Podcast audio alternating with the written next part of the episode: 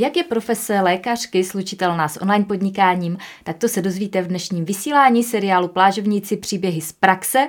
Jejímž hostem je lékařka Renata Simonato Krajčovičová, expertka na léčbu neplodnosti a autorka projektu Cesty k mateřství.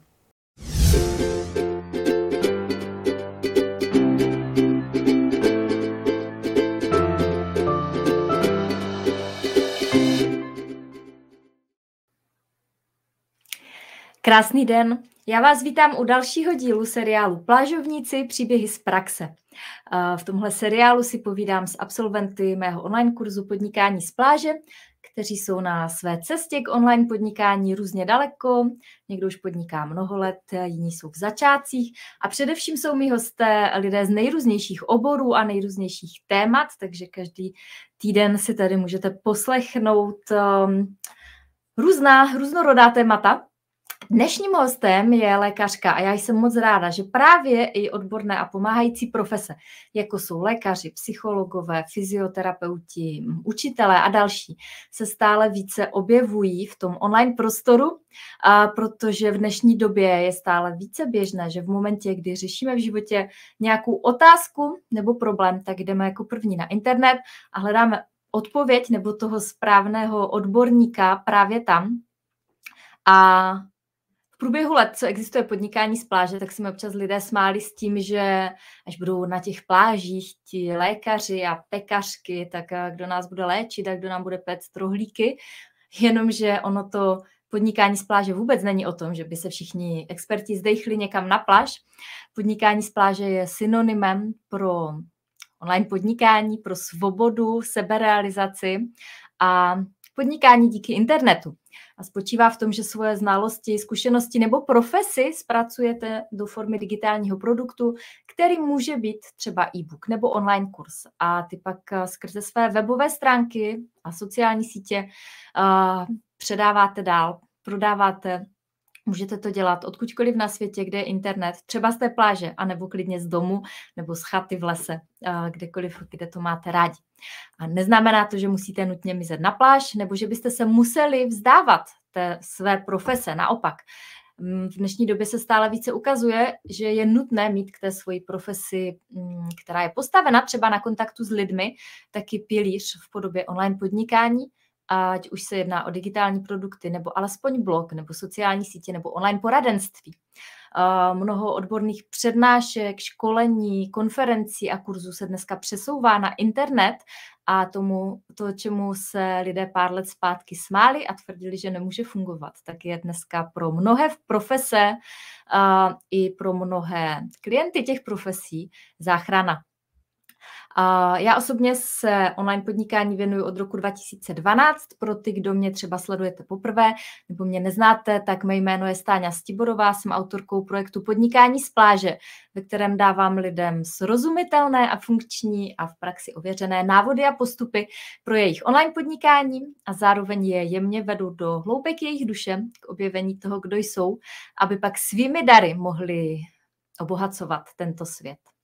A můžete být máma na mateřské, pekařka, švadlena, právnička nebo lékařka. Jakákoliv profese má dneska svoje místo na internetu. A tak jsem ráda, že můžu dneska přivítat eh, další ženu, která se odvážně do toho online prostoru vydala.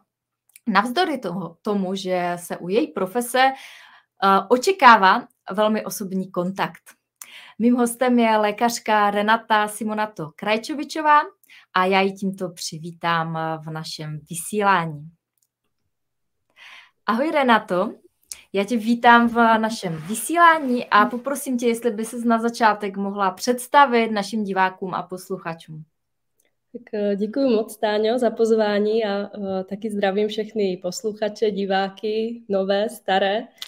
Já se jmenuji Renáta Simonato Krajčovičová a já jsem lékařka, věnuji se 16 let eh, v oboru ginekologie a porodnictví, nicméně mám dál i další nadstavovou specializaci z eh, asistované reprodukce, mám atestaci z reprodukčního lékařství a Teďka aktuálně eh, jsem na mateřské, protože mám eh, dvě krásné dětičky, nicméně cesta za těmito dětičkami nebyla vůbec jednoduchá. Sama tím, co léčím, jsem si sama prešla.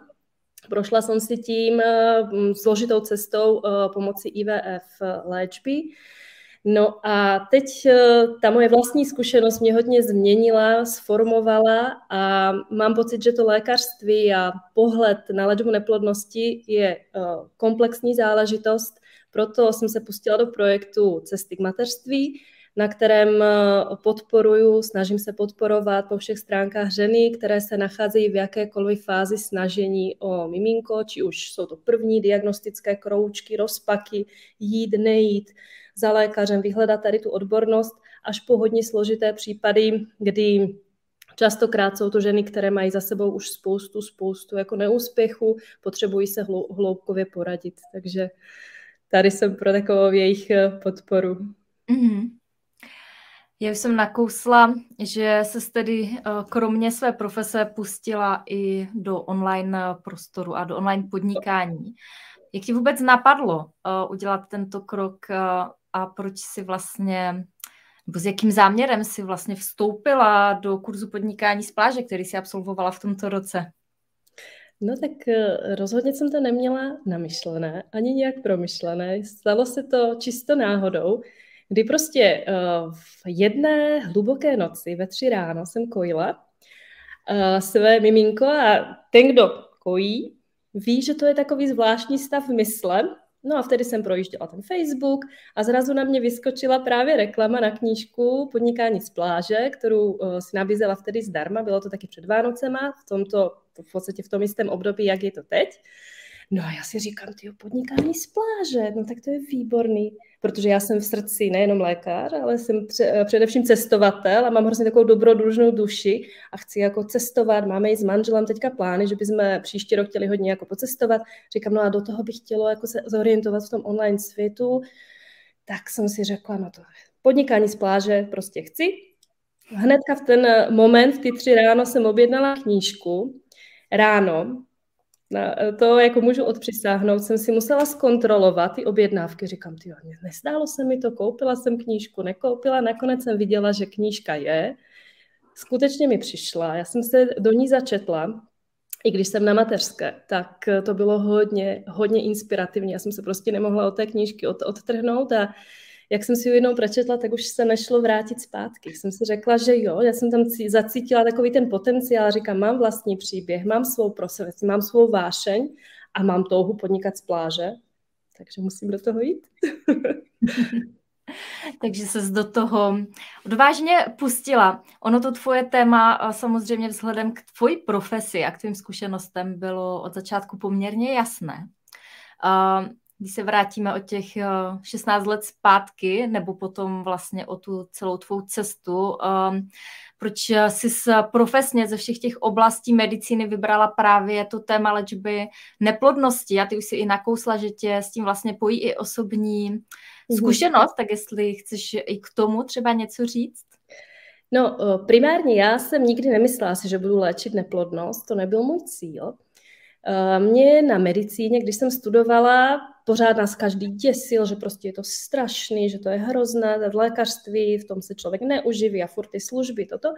No a já jsem chtěla, eh, já jsem hodně akční typ, No a hrozně mě oslovilo jednou na stáži, zrazu jsme se dostali jako skupina mediků k porodu, akčně, a bylo to prostě pro mě tak intenzivní zážitek, že jsem si řekla, jo, to porodnictví je boží prostě přivádět na svět je ta pozitivní část, která já bych chtěla v medicíně dělat. Takže já jsem primárně šla do ginekologie a porodnictví s cílem dělat porodnictví. Mám jako atestaci z ginekologie porodnictví, šest, ehm, po šesti letech jsem ji získala, nicméně devět let jsem pracovala na obilním trhu v porodnici, takže já ty zkušenosti z ginekologie a z porodnictví kompletně jako mám. A je to obor, který je úžasně akční, úžasně teda zodpovědný a náročný stran služeb. No ale potom uh, stále víc a víc se mě tak jako nachá, nacházely cestičky ke mně, lidi se mě ptali, jak teda otěhotnět, co a jak. A začala jsem vidět právě v tom procesu uh, pomoci ženám otěhotnět takové jako své poslání. Prostě ano, tom porodní sál je krásný, ten zrod toho nového života, nicméně to, co stojí na začátku, Eh, žena, která prostě si projde tou strastiplnou cestou fakt je hodně uh, náročná a potom ta radost, když má pozitivní těhotenský test, tak ta je nepopsatelná, tak to mě k tomu vedlo. Mm-hmm. Mm-hmm. A když eh, se, se rozhodla, že s tímhle, s těmi tvými zkušenostmi přejdeš i do online prostoru a do online světa a najednou ty tvoje zkušenosti a názory nebudou jenom tvoje, ale budou vidět veřejně, měla jsi ve spojitosti s tím nějaké obavy? Eh, velké. Velké obavy, protože uh, říkám, lékařství není obor, který by byl moc vidět online a uh, v dnešní době takovéto online podnikání, respektive prezentování se eh, v onlineu má z prvního pohledu takovou příchuť, že někdo se chce jako prezentovat, je to nějaký ten influencer a bloger a to, to, to jsou takové až takové pejorativní označení těch osob. Aspoň já to tak jako vnímám. Ale zjistila jsem, že naopak prostřednictvím toho online světa se dá sdělit k široké, širokému počtu jako lidí, myšlenky a vědomosti, které si myslím, že mají smysl, zejména uh, jich podat profesně, to znamená podat ten realistický pohled na věc. Nedělat příliš optimistické závěry, příliš pesimistické závěry, podat takový reální obrázek toho, co skutečně v rámci té neplodnosti uh, můžeme nabídnout.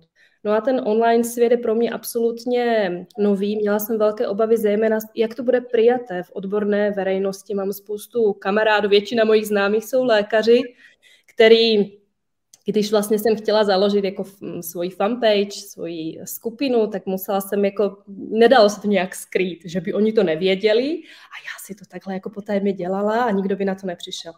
Tak jsem to, uh, zhostila jsem se tady toho úkolu Eh, vším, tak jsem prostě to vším oznámila, že takový to jako záměr mám a na moje velké překvapení bylo to velice pozitivně vnímáno a vzato i z té mojí odbo- eh, z těch odborné znám, známí, co mám lékaře, dokonce jako přednosta uh, na obilním trhu, teďka aktuálně pan doktor Weinberger, dokonce mě sám volal, říká, Renčo, no to je perfektní, jako my taky něco takového rozjíždíme, že cítím i tady z tohoto, že prednosta kliniky, který donedávna bychom nikdy jako o online spolu nemluvili, tak právě on si chodí ke mně teďka na inspiraci. No a jak to děláš? Jak to, jak to prostě robíš? Že my bychom něco takového potřebovali.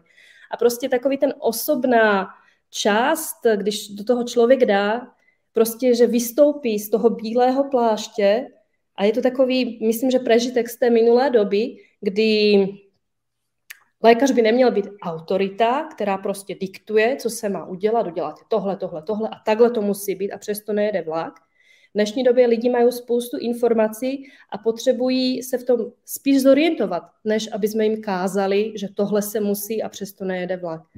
Takže já naopak, moje největší obava byla přijetí odborné veřejnosti a naopak největší potěšení a překvapení bylo, jak je to pozitivně vnímáno.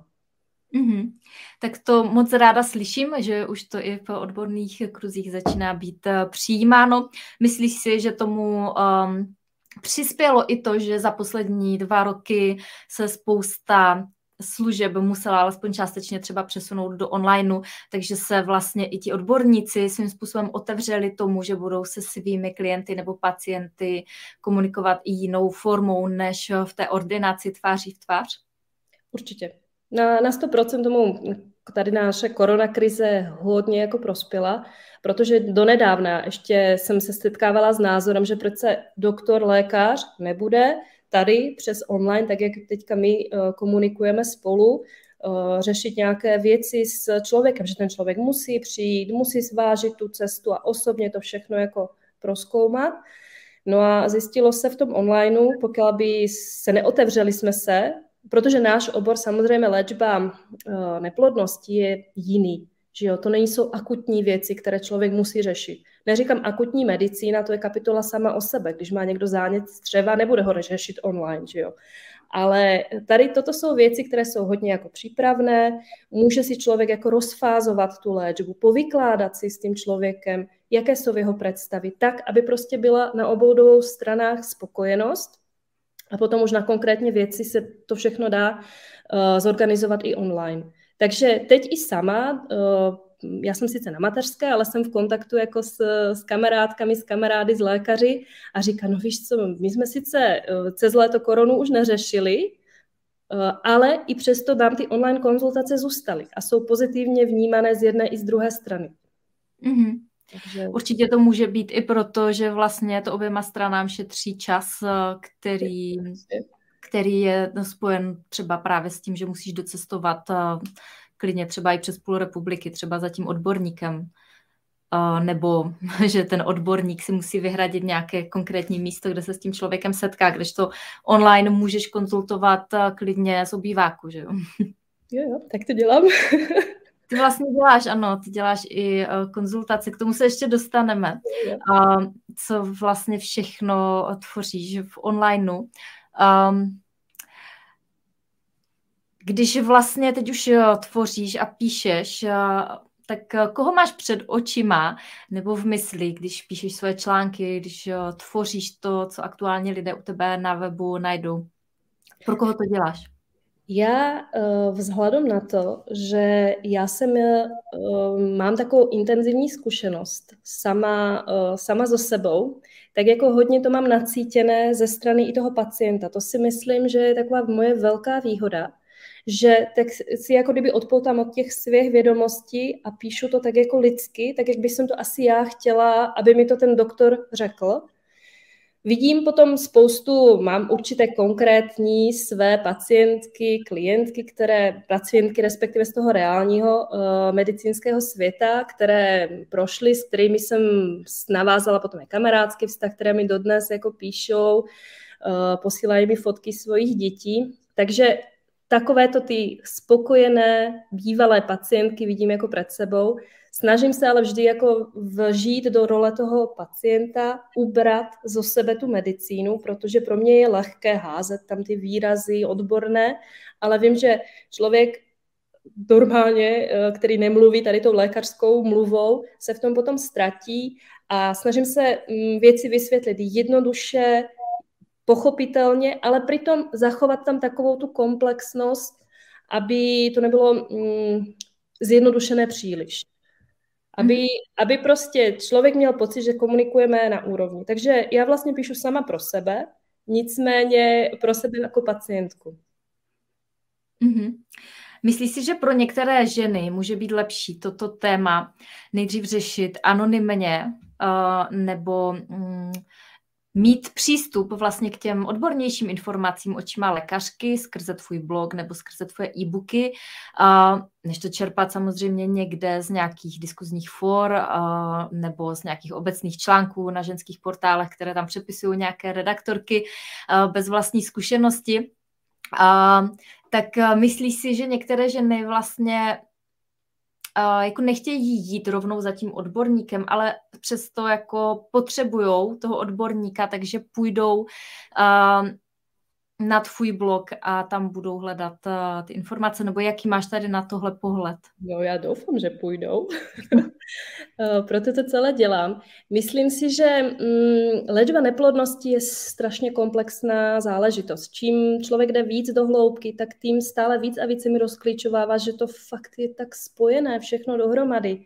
Spojené jsou problémy se štítnou žlázou, špatný životní styl, eh, potravinové alergie. Všechno jsou propojené věci. A eh, je nemyslitelné a špatné z mého pohledu zkousit čerpat z takových jako nezabezpečených zdrojů, kde uh, někdo mi něco radí, ale jeho situace byla úplně, úplně jiná. Tam, když to nevidíte, nevidí ten člověk v kontextu, tak naopak jednoduché i dobře míněné rady můžou skončit katastrofou, kdy ta žena je presvědčená, zaškatulkuje se pod nějakou diagnózu a dělá všechno pro to, aby to změnila. Ale nakonec eh, v konečném důsledku to není její problém. Ten přístup potřebuje diametrálně jiný. A eh, právě to jsou potom obrovské škody, kdy prostě dojdou ženy, které mají několika letou někdy deseti, deset let eh, snahu o otěhotnění a nejsou prostě úspěšné, protože nedostali se k správným informacím. Mm-hmm. A zase na druhé straně spousta žen váha zavstoupit a kontaktovat Centrum asistované reprodukce. Ty centra asistované reprodukce v dnešní době ani nemají úplně dobré jméno, protože v podstatě, jako kdybyste si za to dali rovnítko, že teďka tady budou jenom tahat ty peníze jako z těch lidí, tady oni vlastně ani nechcou, aby jsem otěhotněla. Takže mm, mně se ten online svět a taková možnost eh, dělat něco takhle vlastně, bez záštitou nějakého centra, hrozně líbí, protože můžu nezávisle říct si svůj názor, lékařský, který je podložený a na druhé straně jako být jako nezávislá a nedoporučovat uh, pojďte a dělejme to jenom pro tady a pro, to, ty, pro toto centrum.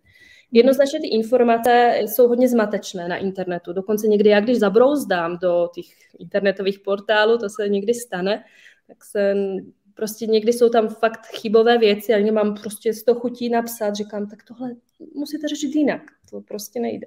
Tak. Mm-hmm. Mm-hmm.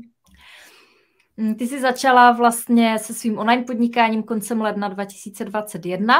A teď v tuto chvíli, kdy spolu mluvíme, tak je začátek prosince 2021. Tak co všechno si za ten necelý rok eh, vytvořila?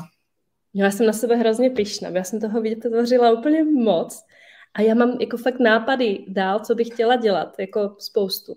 Je pravda, že to jako začít s online podnikáním, respektive s tak výborně nachystaným kurzem, jak ho máš ty, to bylo jako spustit jako lavinu.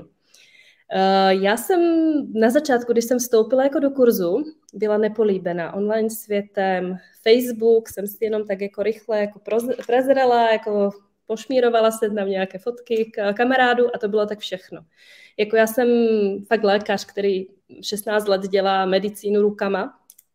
No a online svět eh, mi otvořil neuvěřitelné možnosti za tu dobu. Jsem eh, krok po kroku si dokázala vybudovat webové stránky, což eh, pro mě na začátku bylo nějaká taková složitá věc. Říkám, jak to vůbec někdo dovede? Jo, vybudovat si webové stránky, jak se v tom zorientuje. Na těch webových stránkách následně jsem si založila blog, napsala jsem články, ty články pořád píšu, Eh, vytvořila jsem si takový koncept, takový jako ucelených balíčků těch článků. Teďka aktuálně píšu seriál o vyšetrovacích metodách. Jsem si řekla, že to pěkně vezmu od podlahy, že nejprve půjdeme na vyšetření a potom prostě si proberem mám to jak ve škole, jako proberem si ty jednotlivé mm, léčební metody, které můžeme nabídnout. Eh, kromě blogu jsem potom napísala eh, dva e-booky, jeden se poskytuje zdarma, je to jako magnet, který má natáhnout uh, lidí, který, aby, aby jsem si je mohla uh, dostat do databáze, když budou s tím souhlasit. Naučila jsem se pracovat s databází, což pro mě taky byla uh, úplně neznámý pojem předtím, než jsem do online podnikání vyšla. Zjistila jsem, že je to krásná věc, uh, že dokážu potom dál, už po takové osobnější linii, oslovovat ti lidi, nabízet i dál svoje služby. Napsala jsem placený produkt, e-book, který se jmenuje Tajemství přirozeného otěhotnění. Je to e-book, které, tak jak říká název, se věnuje právě té, tomu úvodu. Tomu, když ještě se jenom snažíme otěhotnět, nejde nám to úplně perfektně, ale ještě není čas na to vyhledat uh, péči Centra asistované reprodukce. Takže tenhle to je placená služba. No a potom jsem se do toho tak pustila, že jsem eh, rozběhla i online konzultace, které taky, což mě mm, připadá kouzelné, že online konzultace sice ano, vyžaduje to odbornost mou, nicméně samotný mechanismus objednání se na konzultaci probíhá všechno automaticky. Jo, lidi si to automaticky naklikají v kalendáři, já jim pošlu presné instrukce v automaticky e-mailu, který odchází, tam mají prostě napsané, napsané, že mi mají poslat ty lékařské zprávy, že mu mají poslat čestné prohlášení, toto, toto, toto, oni to všechno udělají, mají napsané, tady si kliknete v tomhle čase na ten odkaz a jedeme. Jako je to fakt báječné. Pro mě vlastně zůstává ta odborní stránka, což je jako, je taková jednoduchá. Jo, pro mě vždycky ten online, takové ty technické nastavování, to bylo takové složitější. No a pracuji so sociálními sítěmi, tam by se to ještě chtělo i zlepšit, protože nejsem úplně takový ten typ, který se rád jako rozdává. No a uh, mám založenou fanpage a založila jsem facebookovou skupinu, která, která pěkně jako běží. Tam jsou hodně jako intimní dotazy, už probíhají, je to takové uzavřené prostředí, kde ženy můžou se na mě konkrétně obrátit, začít to řešit, ale většina žen, co mám zkušenost, ehm, po prvním kontaktu se potom stahne a píše už se mnou jako sou, na soukromo ty zprávy, maily a řešíme to hodně po takové soukromé linii. Mm-hmm. Takže tak ono, ono je to takové intimní téma, které člověk určitě nechce úplně řešit veřejně někde na Facebooku, tak aby to viděli všichni jeho přátelé. Takže začne to účelem jsou úžasné právě ty uzavřené facebookové skupiny a myslím si, že je skvělé, že děláš i online konzultace, protože když se vžiju do mm, toho člověka, který toto téma řeší a který je potřebuje, tak vlastně ta bariéra toho studu nebo toho strachu, nějaké konzultace s lékařem samozřejmě padá nebo se oslabuje tím, když si o tom člověku něco přečtu, když eh, si s ním aspoň virtuálně vybuduju nějaký vztah a tu důvěru právě skrze to, že si přečtu nějaký článek, že si přečtu tvůj příběh, tak potom vlastně jako se mi, by se mi snadněji tě kontaktovalo a mm, šlo do nějaké konzultace, než se jako objednat k nějakému anonymnímu lékaři, o kterém nevím vůbec nic. Takže v tom si myslím, že to je úžasné, že se do toho tímto způsobem pustila a že určitě pro mnoho žen to bude uh, přínosné uh, v tom smyslu, že dříve se dostanou k tomu odborníkovi, uh, protože tam nebudou tak dlouho vlastně odkládat to z toho důvodu toho strachu nebo té obavy toho člověka kontaktovat nebo se někam objednat. A vlastně k tvému e-booku, který tady zmiňuješ, já vždycky v živém vysílání dělám soutěž o nějaký dárek eh, mého aktuálního hosta. A my jsme se spolu domluvili, že dneska uděláme soutěž o tvůj e-book. Eh, snad jsem napsala správně jeho název, Tajemství přirozeného početí. Ano. A Soutěžit můžete vy, kdo se na nás díváte v živém vysílání a to tak, že nám napíšete do komentářů jakýkoliv eh, komentář. Může to být cokoliv, co vás zaujme, inspiruje, mm, nebo jak se vám vysílání líbí, může to být nějaká otázka. A já po skončení živého vysílání vylosuju jednoho z vás, kdo získá tento e-book eh, od Renáty. Um, tak, Renato, mám tady nějaké další otázky na tebe. tak pojď. Mm, co mě určitě zajímá a Myslím si, že to bude zajímat i diváky a posluchače. Jsou nějaké překážky na cestě. Setkala se s nějakými překážkami, co pro tebe bylo při tvorbě tvého projektu nebo po cestě kurzem podnikání z pláže náročné nebo těžké?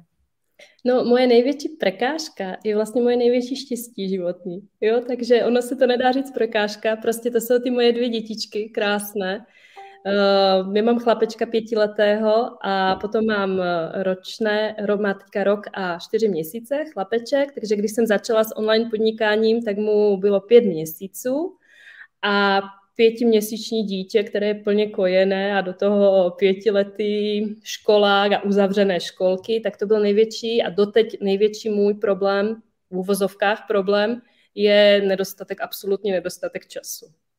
To je jako můj největší problém. Vůbec, vůbec se skoncentrovat, on, jakože jo, chviličku spí, tak já rychle už sedím, už něco píšu a teďka už zase je vzhůru, takže zase se mi protrhají ty myšlenky.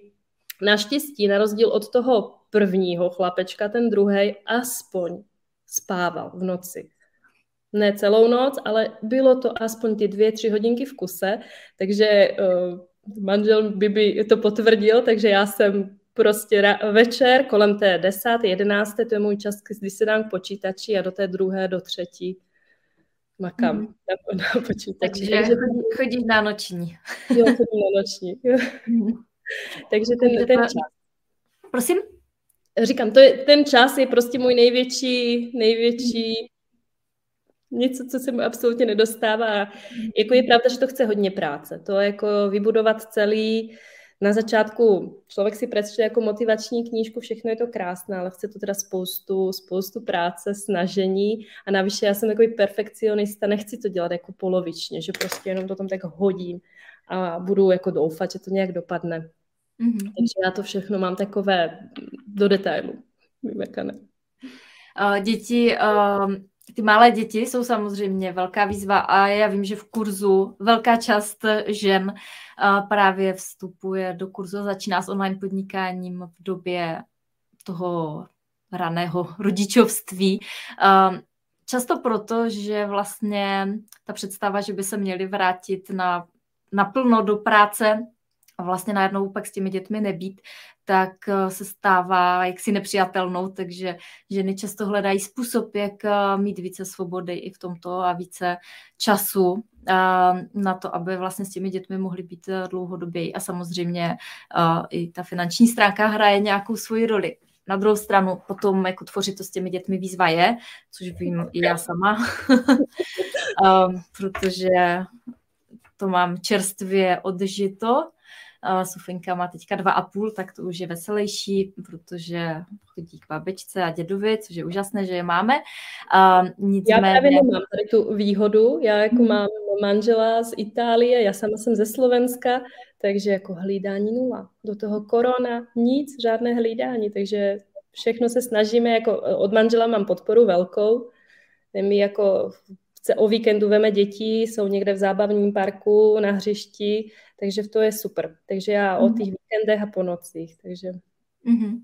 to vnímáš, vnímáš v tom pro sebe i nějaký přesah, jakoby v tom smyslu, že když teda seš doma s dětmi a vlastně se aktuálně nemůžeš věnovat té svoji profesi, které se celý svůj dospělý život věnovala, tak alespoň díky tomu online se vlastně udržuješ v obraze, nebo je to nějaká tvoje forma seberealizace, Určitě je to moje forma seberealizace, nicméně já bych měla seberealizaci i tak, mě už jako teďka tahnout zpátky, jako nehdu do služeb. To jako my lékaři zase máme takové, že uh, oni, oni by nejradši byli, kdybych znovu začala, ale já teda nechci začít, navíc s manželem máme uh, plány, že budeme víc cestovat teďka, takže jsem si chtěla vybudovat uh, něco svojeho, které by mi dalo ten pocit seberealizace, a skutečně cítím, že tady je určitý nedostatek takového lidského přístupu a uh, mně se ta medicína, kterou jsem doteď dělala, je prostě já jsem přišla takovým prerodem, tím tomu vlastně mojím vlastní osobní zkušenosti a chci to dělat uh, trošku jinak, chci to dělat víc osobně. Mm-hmm. Takže je to, je to všeho do všeho. Ale na druhé straně cítím sama na sobě, já jsem hodně aktivní, aktivní typ, že uh, tým, a nejsem úplně ten úplně mateřský zase typ, který by si úplně užíval furt ty písečky, furt dokola, takže to úplně ne. A já právě mám pocit té seberealizace, že někdo má pozitivní ohlas na článek, nebo mi napíše eh, paní, ano, otěhotněla jsem a je to jenom díky vám, paní doktorko, díky za rady.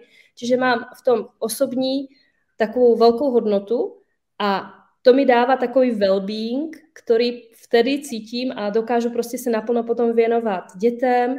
Víc, mám pocit, že se jim věnuju ještě víc naplno a intenzivně, protože si říkám, jo, tak teď nepracuju a teďka se jdu ponořit prostě s čistou hlavou uh, do té komunikace s dětma a ta je prostě úžasná. Mm-hmm, mm-hmm. To, je, to je super. Já jsem, um, další otázka, kterou jsem já pro tebe nachystanou a možná si vlastně tímto zodpověděla, ale třeba tě k tomu ještě něco napadne, je, co tě právě na tom tvém online podnikání baví nejvíce, nebo v čem máš největší flow, tak je to právě to, co jsi teďka zmiňovala, nebo jsou i další uh, věci, které tě ještě v tomto kontextu napadnou? Je to mm, prostě krásný vidět nějaký výsledek za sebou. Já jsem si nikdy nemyslela, že napíšu knížku. Jo? Nikdy jsem si nemyslela a vůbec to je takové, jak nové dítě se vám narodí a teraz ho tak jako opečováváte, když to má dobrý ohlas. Uh, mám ještě uh, tak jako hodně koncept v hlavě, který by jsem dál chtěla rozvinout. No a uh, prostě takový ten pocit, že stojí to, stojí to prostě za to. Jednak vidím výsledky té mojí práce, pozitivní těhotenské testy. Lidi mě to berou, chválí, mám pocit, že prostě dělám něco hodnotného. No a potom ta další stránka jsou zisky, které neříkám, že by byly závratní, nicméně určitě je to hezké přilepšení. Mm-hmm. Mm-hmm. Já bych se teď ráda dostala k otázkám přímo k tvému tématu. A než se k tomu dostanu, tak eh, připomenu těm, kdo se na nás dívají eh, v živém vysílání, že dneska soutěžíme a soutěžíme o e-book, eh, e-book Tajemství přirozeného početí. Renato, chceš něco říct k tomu e-booku, třeba co je obsahem, nebo co v něm čtenáři najdou, pro koho je určen? Je to, je to vlastně prvá část toho mého konceptu, protože já se na neplodnost jako takovou dívám hodně ze široka rozhodně nepreferuju smer, pojďme všechno léčit přes IVF a odebírat vajíčka a embrya, dělat embryotransfery. To je takový první úvodná část, která podporuje přirozené otěhotnění. To znamená, jakým způsobem ženy, eh, čo, jak správně se zorientovat ve svém menstruačním cyklu, jak správně vystupovat ovulaci, jak prostě mají správně eh, postupovat i na straně partnera, jak to celé eh, probíhá. Plus je, dávám tam takové moje postřehy, zkušenosti i s alternativní léčbou, která si myslím, že je velice důležitá stran neplodnosti, protože neplodnost eh, vzniká a hodně se prohlubuje eh, v té hlavě naší a ta potřebuje taky svoji péči, nejenom tělo a děloha a vaječníky. Čiže taková spojitost i té alternativní medicíny, ten komplexní přístup k celému tomu tématu – a plus eh, v té knížce jsou i bonusy, které uh, vedou, je to jako určitý guideline, v jaké fázi, které vyšetření by mělo být vhodně udělané, kdy by to mělo být udělané. No prostě všechny otázky, co se uh, stran přirozeného otěhotnění ptá, normálně ptají ženy, tak která, když si to nastudujou, tak dokážou krásně bod po bodu vystupovat ovulaci. Mám velice pozitivní ohlasy na ten e-book, že mi píšou, no paní doktorko, já mi se teďka už doka- teďka jsem spokojená, i když neotěhotní, nicméně mi řekne, já jsem se navrátila k svému tělu, pozoruju všechny ty svoje příznaky, vedu si, dejme tomu tabulku o bazální teplotě, sleduju ovulaci a už len to, že uh, ty ženy se zorientují v tom cykle, mnohokrát postačí na to, aby skutečně je otěhotněly. Takže mm. to všechno tam najdou čtenáři budoucí. Mm-hmm. Tak eh, to je úžasné a eh, pokud nás tedy sledujete naživo, tak o tenhle e-book eh, dneska soutěžíme a budu losovat výherce z vašich komentářů, které nám tady napíšete.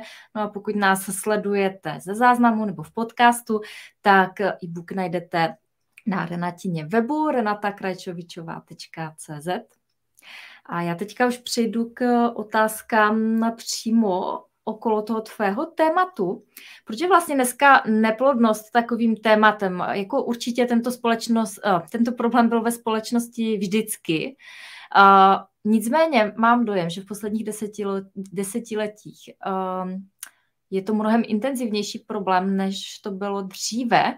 A určitě na to není jednotná odpověď, ale určitě jsou nějaké faktory, které jsou obecně známy a které ovlivňují plodnost. Je to Uh, máš úplně pravdu. Uh, v dnešní době uh, stoupá neplodnost a to z důvodu ne jednoho, ale těch důvodů je spoustu. Ten nejdůležitější faktor je to, co vlastně dělá dnešní společnost. A to je, to je kariéra žen většinou. Většinou jsou to ženy, které prostě posouvají to své těhotnění a snahu o těhotnění do stále vyšších a vyšších věkových kategorií.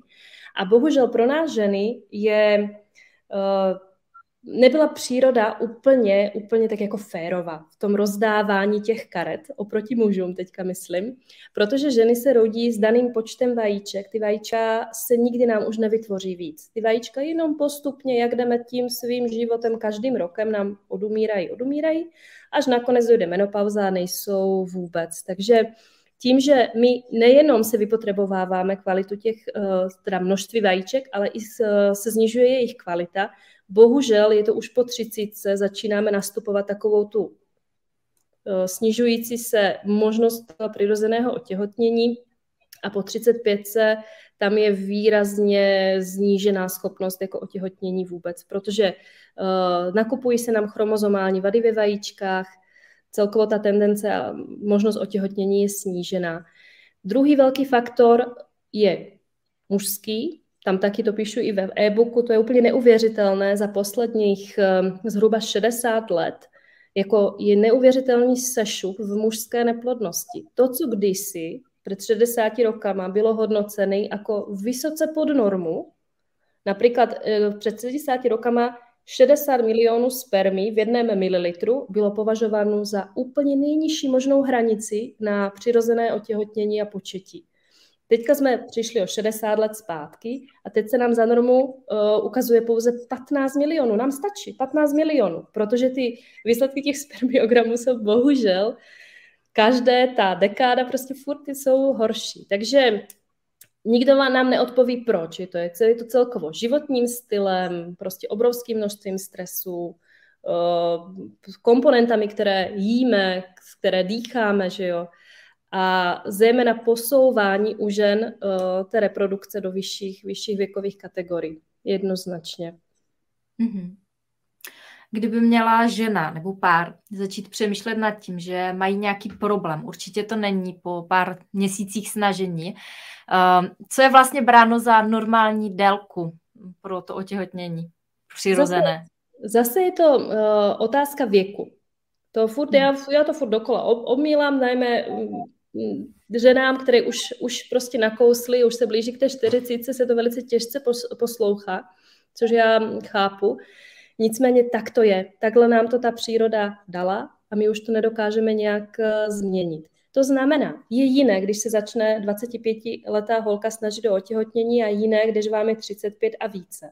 To znamená, Běžně podle definice VHO je neplodnost braná jako jeden rok nechráněného pohlavního styku, který nevede k otěhotnění. Nicméně ten jeden rok treba hodně rozfázovat. Pokud je žena má pod 30 a netěhotní rok, tak eh, je dobré z mého pohledu začít velice zlehka eh, udělat nějaké základné vyšetření. Těch vyšetření, to právě uvádím v e-booku, určitý eh, typ vyšetření, základný parametr spermiogramu, podívat se na pravidelnost menstruačního cyklu a když základné vyšetření nám dopadnou dobře, tak klidně se může další rok, dva snažit. Nicméně žena, která má už po 35 nebo víc, nebo i po té 30, už si nemůže dovolit to ročné snažení. Tam by skutečně eh, měla navštívit centrum a nějakého odborníka a zorientovat se, jak na tom vlastně ze svojí plodností je o mnoho, o mnoho déle, klidně už po 6 měsících, protože existují určité prediktivní vyšetření, které když ji uděláme, zjistíme i ovariální rezervu, to je něco, s kterým se to narodíme, a ta ovariální rezerva, když zjistíme, že paní ta a ta, vy máte v 30 rokách už sníženou ovariální rezervu, to už je jasný vykřičník, ano, musíme už něco dělat uh, rychle. Nedá se to už jenom spolíhat na přírodu. Takže ta délka toho snažení je individuální, závisí od věku. Furt dokola. Mm-hmm. Mm-hmm. Ty říkáš, že k léčbě neplodnosti přistupuješ celostně. Co, co si vlastně pod tím představit? Je to uh, jednak eh, přístup nejenom ginekologický, je to přístup všech vlastně odborností dohromady, protože například stále víc a víc se nám uh, zobrazuje a zjišťujeme, že například i takové potravinové alergie, které jsou dnes velice běžné, třeba alergie na lepek, nám skříženě reagují s eh, prostředím v děloze. To znamená žena, která má celiaky, která je nezaléčená, skříženě prostě má imunitní chronický zánět i v děloze a taková žena neotěhotní snadno, nechci říct, že vůbec, protože to v medicíně neexistuje, nicméně neotěhotní snadno, pokud se nezaléčí eh, komplexně.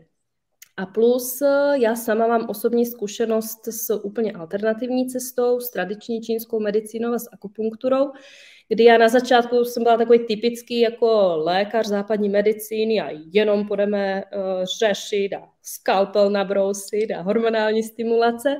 Nicméně moje vlastní cesta mě tak hodně tak jako obrousila že neexistuje prostě tady ten striktní mechanismus a ta čínská medicína, takové to otevření se i něčemu většímu je velice důležité. Eh, já jsem, eh, mám s tím osobnou zkušenost, kdy já vlastně jsem udělala svůj vlastní IVF cyklus, který dopadl velice špatně, ale já jsem si vyšetřila všechno. Jo, a zjistila jsem, že vlastně problém naše medicína neví odhalit u mě. Proč? tak jsem si řekla, no tak já nemám co ztratit, tak jdu vyzkoušet akupunkturu, tradičnou medicínu a po několika měsících jsem cyklus opakovala a ten výsledek byl daleko, daleko lepší, prokazatelně lepší, tak jsem si řekla, aha, tak ono to možno bude mít nějaký, nějaký smysl, že to propojení těla, mysli, ta harmonie celkovo je velice důležitá a v tom otěhotnění a celé léčby neplodnosti si myslím, že to platí dvojnásobně. Mm-hmm. Um, má tedy smysl, pokud žena už je v nějaké odborné lékařské péči, tak aby začala řešit i nějaké další faktory a jak vlastně jako najde ty odpovědi. No, jak najde tu cestu, co vlastně teda řešit, co všechno může být uh, ty alternativní cesty. No, uh, musí určitě to samozřejmě by měl zvládnout každý jako lékař v centre asistované reprodukce, nicméně ne vždycky se to, se to tak děje. Můj jako názor na to je, že měli bychom udělat co nejvíc jako vyšetrovacích kroků, aby jsme se ubezpečili, že skutečně to není jenom neplodnost jako taková. Dajme tomu eh, velice častá vysloveně chyba v, při léčbě jako neplodnosti odkládat a nedělat genetické vyšetrování, protože genetické vyšetření a vyšetření, jak mám vyformované chromozomy, je strašně důležité a dělá se to někdy i po, i po dvou, třech absolvovaných eh, IVF cyklech, které skončily neúspěchem. A zrazu potom někdo řekne, no tak pojďme vyšetřit ještě tu genetiku a zjistí se třeba, že tam jsou že tam jsou translokace, což jsou takové jako kdyby polámané chromozomy, které se špatně spojily. A tohle podle mě je velice důležité odhalit hned na začátku, protože to je strata financí, strata energie, strata nadějí, všeho a člověk se prostě už, už se to tak celé zacyklí. Takže komplexnost já vidím právě v tom. Podívejme se na všechno, to znamená na genetiku, vyšetříme potravinové alergie, vyšetříme speciální imunologii, uděláme chro- vyšetření na chronické záněty, co jsou v děloze, zjistíme, jak jsou průchodné vejcovody, pořádně si posvítíme na partnera, no, vyšetříme mu spermiogram, v případě, že žena má nějaké ještě přidružené nemoci, či už má astma nebo má hypertenzi, tak potřebujeme vyjádření tady od odborníka tady z téhle strany. No a uh, v případě, že uh, tam něco se buď nalezne nebo nenalezne, je výborná podpůrná léčba navštívit nějakého lékaře, který se věnuje čínské medicíně, šikovnou akupunkturistku a oni prostě dokážou skutečně zázraky stran jako toho psychického, mentálního naladění. Tak jako vidíme to, vidíme to uh, u nás jako v centru velice často, dokonce já pracuji v centru, které tu léčbu přímo nabízí alternativnou. Že například u nás ženy uh, jdou na uh, transfer a před transferem a po transferu jim nabízíme, že můžou absolvovat i akupunkturu, což nemá jako vela IVF center. Mm-hmm. Um, takže vlastně tady, um, tady to funguje tak, že vlastně nejdříve je tam ta odborná uh, lékařská péče a do toho vstupuje vlastně ta, řekněme, um, ten protipol, nebo ta druhá strana. Má smysl jít na to, řekněme, i naopak, uh, to znamená řešit uh, to otěhotnění pár měsíců třeba přirozenou cestou bez lékařské péče, i když už třeba člověk tuší, že tam je nějaký problém. A nejdříve vlastně zkoušet tyhle alternativy, jako je čínská medicína uh, nebo řešení nějakých potravinových alergií a pak teprve vlastně přijít k tomu odborníkovi? No, ono to závisí skutečně uh, případ od případu. Když uh, například má žena zcela mm, absolutně anovulační cykly, to znamená menstruuje třeba jenom po vyvolání jako hormonální, teda to znamená chybí tam ten základní parametr jako uvolnění vajíčka, tak jako tam může, se vysk- může to vyzkoušet, ale myslím si, že konkrétně nemusí to být úplně ideální. Ale když uh, víme, aspoň uděláme si takový ten základní obrázek, tak jak třeba píšu ve svém e-booku, udělám si pár základních vyšetření, například i domácích. Jo, například jsou testy na uh, mužskou neplodnost, kdy partner, to se častokrát jako setkáváme s tím, že ty muži nechcou prostě jít na to vyšetření, oni se hrozně stydí, nechcou prostě tam jít a ta žena bojuje s tím partnerem. Dá, existují i domácí testy, které, eh, které dokážou aspoň orientačně tu neplodnost může prokázat. Když zjistíme, že orientační test eh, muže je v pořádku, Žena se může pěkně věnovat třeba symptotermální metodě, kde si vystopovává ovulaci pomocí měření bazální teploty, do toho vhodně kombinuje ovulační testy. A tady je krásný prostor, že nevidíme úplně zcela zásadní medicínský problém, tam se otevírá té alternativy široké pole působnosti. Skutečně mnohé ženy doká- a ta alternativa dokáže spoustu, třeba jako vhodně, vhodná kombinace bylinek, ale zase nesmí to být jenom uh, Velakrát se stanu, setkávám s tím, že ženy berou čínskou medicínu, berou do toho kontrihelový čaj, do toho si koupí aktivní kyselinu listovou, do toho další vitamíny, ještě někdo jim předepíše další vitamíny a potom z toho mají hrozně takový celek. Třeba jako tak rozumně se podívat celkově na tu neplodnost. Určitě alternativní cesta, právě toto já se snažím i v tom svém projektu zdůraznit, že to ne, nedá se vlastně oddělit od sebe. Protože existují, a to je vlastně takové úskaly celých těch diskuzních for a rozličných portálů, že mnohí prostě presvěd, jsou presvědčeni, že jenom tady ta cesta zabere, jo, ta alternativa, jenom takhle to půjde a bože chrán navštívit IVF centrum. A naopak někdo je prostě o tom přesvědčený, že to je úplně prostě šarlatánství, to vůbec nefunguje a budeme se léčit pouze medicínou. Nic, medicínou teďka v tom západním slova smyslu. Ale jako kdyby, když to člověk nemá jako srovnané v hlavě a není to celkovo zharmonizované to tělo, tak eh, to přijetí embrya, i když se udělá všechno, všechny ty medicínské kroky správně, nemusí jako být úspěšné. Takže je to, mm. myslím si, že je nejideálnější to spojit v podstatě hned od začátku. Udělat si z lékaře partnera. Jo, tak jako to se i mnohokrát se snažím, že nám říct, máte svého ginekologa, zkuste si z něho udělat partnera, který vám prostě pomůže, provede vás tím, tím jednotlivým cyklem. Mm-hmm. Mm-hmm. Um, co bys tedy poradila ženám, které jsou už třeba další dobu frustrované z toho, že k ním miminko nepřichází, tak jako kde vlastně začít, nebo jak eh, začít, co chtít po tom svém ginekologovi, nebo jít rovnou uh, k nějakému odborníkovi, nebo jakým způsobem vlastně um, tu cestu odstartovat? No, od, můžu se obrátit na mě a tím začít. tím si udělám reklamu. Nicméně, pokud to řeší přes svého ginekologa, tak klasický registrující ginekolog rozhodně by jim měl udělat hormonální profil, v kterém eh, se zaměří prostě na typicky ženské hormony, které stimulují ovulaci. Potom je velice důležité zkontrolovat štítnou žlázu, zkontrolovat prolaktin. Jsou to všechno hormony, které pokud jsou jen trochu v nerovnováze, dokážou nám úplně zablokovat ovulaci prokázat, že ten cyklus je ovulační, to znamená uprostřed cyklu prokázat, že tam, tam hezky narůstá ten dominantní folikul. Potom následně je dobré zkontrolovat i druhou polovinu cyklu, takzvaný tu luteální fázi, že se dostatečně produkuje progesteron. To všechno může zvládnout eh, ginekolog. Ginekolog může zvládnout jednu hrozně důležitou věc, kterou jsem nakousla, a to je zjistit ovariální rezervu. Protože ženy, které mají vyčerpanou ovariální rezervu, tam nám nepomůže ani alternativa, nepomůže nám tam ani západní medicína.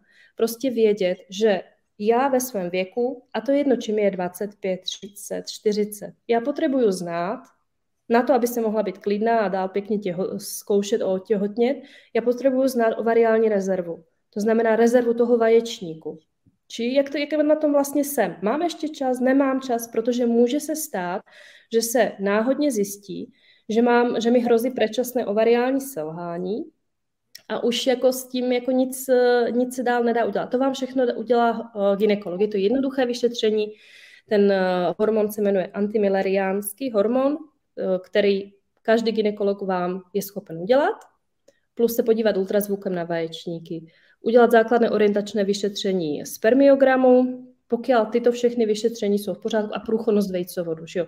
Protože zejména ženy, které jsou v mladosti takové hodně sexuálně aktivné, což vlastně s antikoncepcí dost i souvisí, tak můžou si vléct už od mládí hodně jako takové chronické infekce takovými bakteriemi, které oni v podstatě nedělají nějaký velký zánět, velké potíže. To jsou ureoplazmy, mykoplazmy, chlamídie, jsou to všechno bakterie, které v ženském genitálu se jim tam velice daří. Ne, nedělají žádné jako potíže, že by vysloveně byly nějaké výtoky, nicméně chronický zánět může z dlouhodobého hlediska uzavřít vejcovody. Jako náhle vejcovody uzavřený, tam nezabere už ani alternativa. Takže mhm. průchodnost vejcovodu, spermiogram, stanovit ovariální rezervu a stanovit ovulaci, to jsou čtyři takové základné parametry, které eh, by měla podle mého názoru absolvovat každá žena, která už nějakou dobu se pokouší otěhotnět. Mm-hmm. Napadá mě teď taková možná poněkud nepopulární nebo kontroverzní otázka, ale zajímá mě, co si odborník v tomhle tématu o tom myslí. A to je právě antikoncepce, kterou si nakousla a která samozřejmě mm-hmm. jako v tom mládí může vést k tomu, že uh, že, že potom vlastně se kupí ty problémy, o kterých teďka mluvíš, tak uh, ovlivňuje uh, hormonální antikoncepce následnou plodnost? No, uh, hormonální antikoncepce je taková uh, věc, které z mého pohledu by se mělo hodně věnovat pozornost. Zejména její správné nasazení, té hormonální antikoncepce. Hormonální antikoncepce, pokud se, a to se běžně bohužel děje, já to, není to tak dávno, uh, řešila jsme to před nedávnem s, jako s několika ženama přes online konzultace. Vlastně nesprávné nasazení antikoncepce na nezralou uh, hormonální osu, vlastně menstruační cyklus nám ovlivňuje hypotalamus a hypofýza, což jsou struktury v mozku, které vlastně v takových pulzech nám celý život řídí náš menstruační cyklus. A tohle vyzrávání začíná někde od adolescence, někdy okolo 12. 13. roku, když žena začne menstruovat a vyzrává několik let. My když zasáhneme do tady té fáze toho cyklu, toho vyzrávání, antikoncepcí, natvrdo tam dáme ty hormony, bez respektování těch fyziologických eh, potřeb těla, my narušíme vyzrávání tady té osy a máme zadělané na velký problém eh, v budoucnu. Prostě ty ženy, které potom dál vysadí antikoncepci, tak eh, jim se už ten cyklus nikdy nespraví. Oni mají zafixovanou nevyzrálou hormonální osu a následně jsou potom problémy s nepravidelným cyklem, nepravidelnou ovulací, s PCO syndromem a potom se plní prostě IVF centra. Takže to je jedna fakt riziková část, to je pro maminky konkrétně, adolescentních žen je důležité nasadit tu hormonální antikoncepci, až když má holka uh, zastabilizovaný menstruační cyklus. To znamená, když má už zhruba půl roku nebo ideálně rok, pravidelný menstruační cyklus, který šlape jak hodinky, tak potom je bezpečné uh, nasadit antikoncepci. A druhá část je prenos tady těch sexuálně prenosných nemocí. Teďka skutečně ta realita v populaci je daleko méně optimistická, než se na první pohled zdá. Protože uh, teďka neříkám ty, ty klasické uh, sexuálně prenosné nemoci, jako jsou HIV, hepatitidy, syfilis. Ty nechme jako být. To je samozřejmě kapitola sama o sobě, velice nebezpečná, musí se ty holky chránit. Nicméně, i když mají, dajme tomu, stabilního partnera, a uh, šíří se právě s velkou oblibou takhle sexuálně právě takové ty polo, e, takové ty nepos, neposlušné bakterie, jako jsou ureoplazmy, mykoplazmy, chlamydie, které ten partner jako takový vůbec neví, že jich má. A má vysoké procento těch partnerů, těch chlapů, to fakt má, neví, že mají tady tu, to onemocnění. Nějaké problémy ty chlapy nemají, prenesou to na ženu, ta žena prostě ještě kým svoje děťátko bude někdy chtít, trvá 10-15 let, nicméně za těch 10-15 let chronická infekce udělá prostě vevnitř v tom děložném prostředí a ve vejcovodech skutečně paseku, může to uzavřít vejcovody, udělat tam potom chronický zánět. Takže i v tomhle by měla ta sexuální osvěta určitě být, že hormonální antikoncepce ano, zabrání otěhotnění, ale na druhé straně nezabrání prenosu právě takovýchto infekcí, nejenom těch závažných, řekněme, ale i tady těch, které jsou relativně lehce řešitelné, nedělají žádný takový složitý, těžký klinický obraz, ale do budoucna můžou způsobit velký problém. Mm-hmm. To je určitě zajímavé a řekla bych ve společnosti takové méně, méně známé. Co dalšího v oblasti okolo početí je už eh, mezi experty známo, ale pro veřejnost jsou to spíše nové a neznámé informace. No, já jsem uh, nakousla zrovna ty adolescentky, možno, že se dívají, nevím, i maminky, které uh, to řeší právě z, z pohledu svých dcer. Já mít dceru, já mám naštěstí dva chlapečky, takže nebudu to řešit. Ale já mít dceru, rozhodně bych jí pojistila trošku budoucnost. Je taková možnost uh, pojištění do budoucna. Napsala jsem k tomu i článek na blogu. A to je možnost eh, zamrazit si své vajíčka do budoucna. je to možnost, která je teda placená, dělá se v IVF centrech a žena, když je mladá, když je prostě zdravá, má obrovskou zásobu těch vajíček, ty vajíčka jsou vysoce kvalitní, ale nemá, dajme tomu, partnera, nebo aktuálně nechce kvůli kariére, kvůli XY eh, věcem těhotně, tak je dobré, když si ty vajíčka eh, nechá zamrazit. To je možnosti, tak to si pojistit eh, budoucnost neví, podle mě mnoho lidí. A je to škoda nevyužít, protože nikdy nevíme, co se vlastně v budoucnu uděje. I třeba může vás zaskočí nějaká onkologická třeba nemoc nebo úraz, krvácení, prasklá cysta, které skončí odstraněním vaječníku a tím pádem, nebo i obou, a potom už se šance na vlastné těhotenství eh, výrazně snižuje. Takže je možnost uh, udělat uh, hormonální stimulaci, odebrat vajíčka, jako, jako by jsme zahájili klasický IVF cyklus, odeberou se vajíčka a ty vajíčka se následně zmrazí. A potom do budoucna, když si holka řekne, ano, tak já už chci těhotnět, já už mám toho partnera, tak může vzít a vzobrat z těch vajíček, které prostě nemají 40 let, jak má teďka ona aktuálně, ale mají 25. No a prostě to je takový elixír mládí, které si tam oni, oni můžou, můžou udělat. A málo kdo o tom ví, o tady té možnosti. Toho, jmenuje se to social freezing a napsala jsem k tomu i článek z mého pohledu pěkný, cool dárek pro dceru. Jo, to jako, že místo mhm. vánočních dárků se můžou dávat takovéto specialitky. Mm-hmm.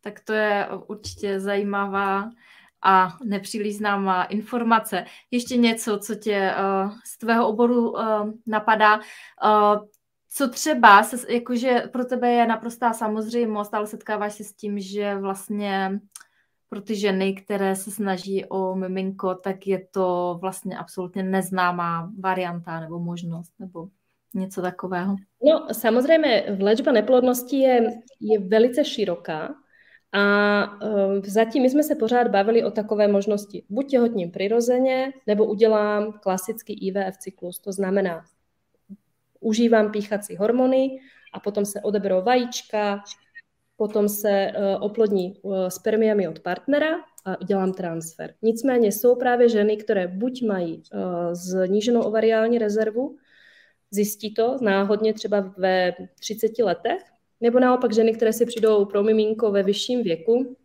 a řekneme, že prostě tady to už nepůjde z vlastního vajíčka. Takže je eh, v České republice velice krásně jako rozběhlý program eh, na darované vajíčko. To znamená, žena, která má vyčerpané své vlastní možnosti, nedokáže prostě otěho, nedokáže počít dítě ze svého vlastného vajíčka, tak si může pořád jako odabsolvovat těhotenství s tím, že využije vajíčko darované.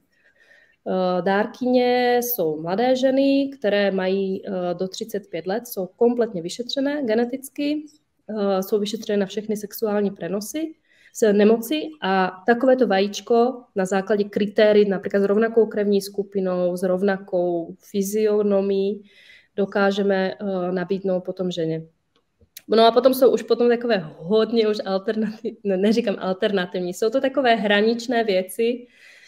Um, v České republice se dělá i náhradní mateřství, to znamená, uh, když není možnost otěhotnět do vlastné dělohy, zejména u žen, které buď jsou po operaci onkologické, že mali onkologický nádor a musela být děloha odstraněna, nebo jsou ženy, jmenuje se to rokycanský syndrom, jsou to mm, holky, které se narodí bez eh, dělohy. Oni mají normálně fungující vaječníky, nicméně nemají vytvořenou dělohu, takže pro tady ty ženy je to úžasná možnost, jakým způsobem se dostat k vlastnímu biologickému dítěti.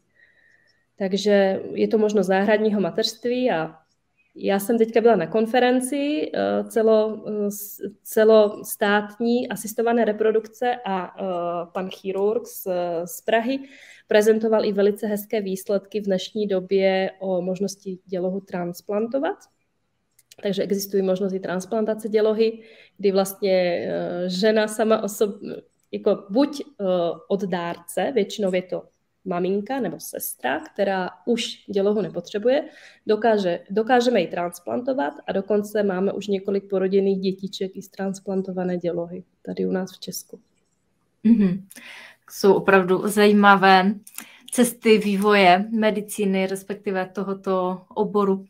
Já ti moc děkuji za spoustu zajímavých eh, informací, které jsi s náma sdílela i za sdílení tvojí cesty k online podnikání. Jsem ráda za dnešní rozhovor a děkuji za odpovědi. Připomenu tedy těm, kdo ještě nás sledujete živě, že dneska můžete soutěžit o Renátin e-book Tajemství přirozeného početí a soutěžit můžete tak, že nám tady do komentářů napíšete nějaký komentář, třeba co jste si z dnešního vysílání odnesli nebo jak se vám líbilo a já po skončení vylosuju jednoho z vás, kdo e-book dostane. Samozřejmě můžete komentovat, i když e-book zrovna nepotřebujete, my budeme rádi, eh, když nám tady zanecháte komentář. No a Renato, než skončíme, tak prosím tě, kde tě tedy naši diváci a posluchači najdou, jak se dostanou k um, tvému know-how nebo k tobě, kde všude vlastně v tom online prostoru působíš? Já jsem, já mám uh, webové stránky, které jsem založila na svoje jméno, aby to mám takový větší pole působnosti. Takže je to www.renatakrajcovicová.cz No a potom na Facebooku na Facebooku uh, mám založenou fanpage, které se jmenuje Cesty k mateřství a taky je uzavřená skupina, kde už je to takové, už řešíme konkrétní věci společně, takže uh, zatím nejsem kamarádka s Instagramem. Budu muset jako zapracovat tady na té sociální síti. Zatím ještě ne. Ale říkám, těch nápadů já mám spoustu. Chtěla bych jsem ještě dopsat i další knížku, aby to mělo takový kompletní ráz. Jo, protože moje část určitě podpora přirozeného těhotnění a plus eh, kdokoliv má nějakou otázku stran léčby neplodnosti i přes Centrum IVF a všechny i tady ty alternativní a tady ty okrajové záležitosti, tak já s tím mám osobní zkušenosti. Uh-huh. A jak se jmenuje ta tvoje facebooková skupina? Tak jisto, eh, cesty k mateřství. K mateřství. Úplně, úplně, úplně stejně. Uh-huh. Takže tam, mě, tam mě jako najdou. Super. Takže pokud eh, je to téma, které vás zajímá, tak eh, cesty k mateřství a web renatakrajčovičová.cz bude to, co vás bude zajímat. Renato, je ještě něco, co bys eh, chtěla dodat závěrem, než se rozloučíme a zároveň ti tedy dávám prostor teď na rozloučení, než skončíme?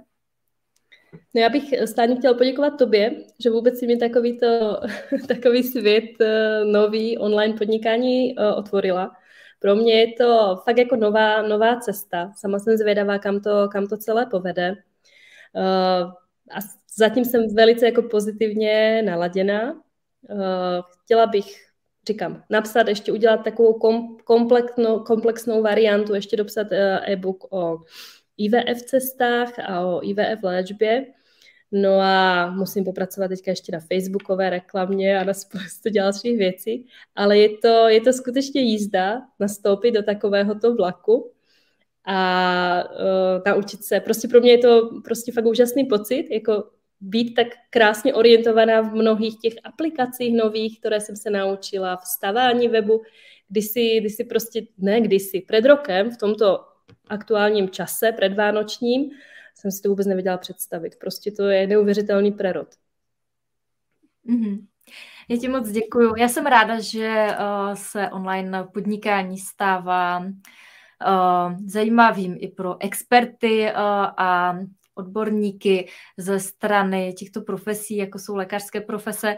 A um, jsem ráda, že i skrze to vlastně můžeš své znalosti a zkušenosti šířit do mnohem prostoru a jsou omezeny jenom jakoby na tu oblast eh, jakoby místní, kde působíš, ale můžeš vlastně uh, sdílet se ženami v celém Česku a Slovensku uh, ty no, svoje zkušenosti a znalosti.